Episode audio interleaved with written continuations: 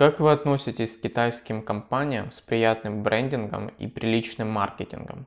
И какие не самые приятные параллельные цели решает маркетинг популярных китайских брендов?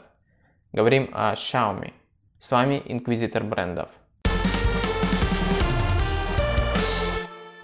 Помните iPhone 4? Он был представлен Стивом Джобсом 7 июня 2010 года. Двумя месяцами ранее в Китае была основана компания Xiaomi, а первый телефон под этим брендом поступил в продажу только весной 2012 года, уже после смерти Стива Джобса. Тогда между компаниями была пропасть, но по данным второго квартала 2019 года Xiaomi и Apple занимают примерно одинаковую долю мирового рынка продаж смартфонов – 9 и 10% соответственно.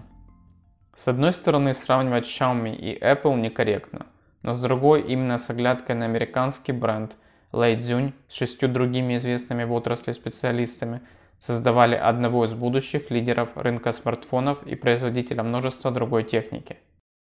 А еще Xiaomi – важная составляющая стратегического плана Си Цзиньпина о развитии КНР под названием Made in China 2025. Если вы хоть немного следите за международной политикой, вам известны проблемы во взаимоотношениях между США и Китаем. Одна из главных задач торговой войны – не дать Китаю возможность реализовать план Made in China 2025. Huawei уже стал вполне ожидаемой жертвой, но это не отменяет факта. В эпоху Си Цзиньпина нельзя рассматривать успешную за рубежом китайскую компанию в отрыве от внешней политики КНР – которая по сути является ее внутренней политикой. Это слова агента ФБР Марка Беттена, расследовавшего противоправные действия топ-менеджера одной из китайских компаний во время визита Си Цзиньпина в Айову в 2012 году.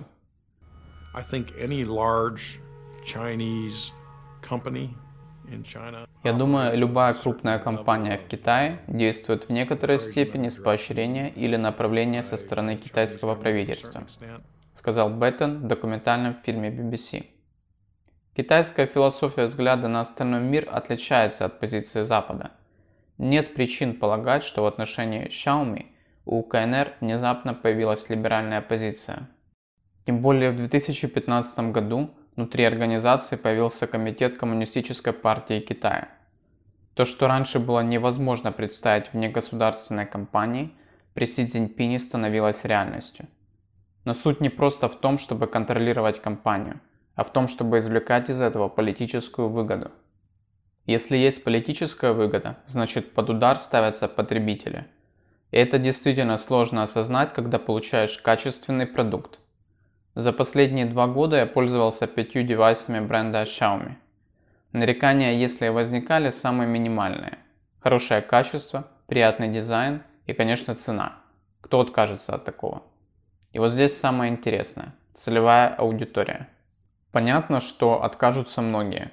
Поинтересуйтесь у своих знакомых отношением к известным китайским брендам, которые изначально выстраивали бренд с западным подходом.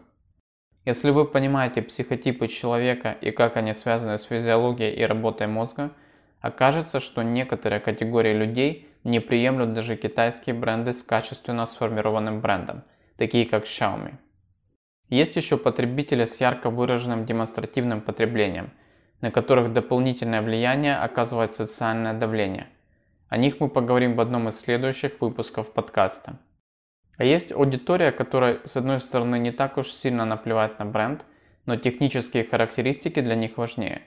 И вот здесь на сцену выходит Xiaomi. То, как усиливают давление на потребителя последние новинки Xiaomi, демонстрирует, что не все так просто – Хорошо, у Huawei проблемы и ее пытаются исключить из международной игры. В таком случае вполне логично занять освободившихся потребителей. Именно это и делает подрывом рынка Xiaomi. Еще можем вспомнить, что Samsung подтянул бюджетную линейку смартфонов. Но в таком случае Xiaomi понизил бы цены за счет упрощения технических характеристик, потому что Samsung конкурирует только внешними характеристиками. Начинка значительно уступает. Однако Xiaomi остались в прежних ценовых рамках, но при этом выкатывают топовые технические решения, пытаясь в том числе завоевать молодую аудиторию, не имеющую таких предубеждений о Китае, как люди постарше. к тому же уделяющая внимание техническим характеристикам продукта из-за желания играть в требовательные к железу игры. Подростки, то есть люди, у которых еще развивается префронтальная кора головного мозга еще возможна активная меленизация нейронных связей, оптимальный сегмент для приобретения лояльного потребителя на всю жизнь. Потребителя, который не будет воспринимать Китай в качестве представителя чужой группы. Вот она суть. Целевая аудитория Xiaomi бессознательно усваивает дополнительный месседж. И то, что у Huawei проблемы, означает кое-что еще, кроме возможностей для Xiaomi. КНР лишается мощного инструмента формирования собственного бренда на международной арене.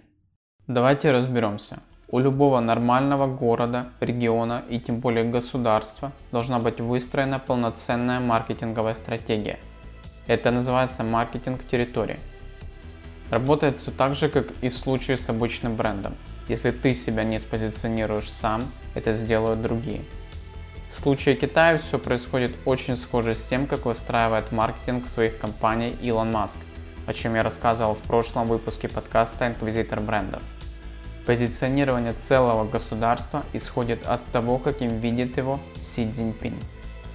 У Китая есть отдельная стратегия влияния на граждан других государств китайского происхождения. В отношении не китайцев пропаганда работает слабо, заметна неопытность. Но с другой стороны, какой смысл в обычной пропаганде, когда ты можешь входить в жизни людей иначе и тем самым бессознательно закладывать положительное восприятие Китая?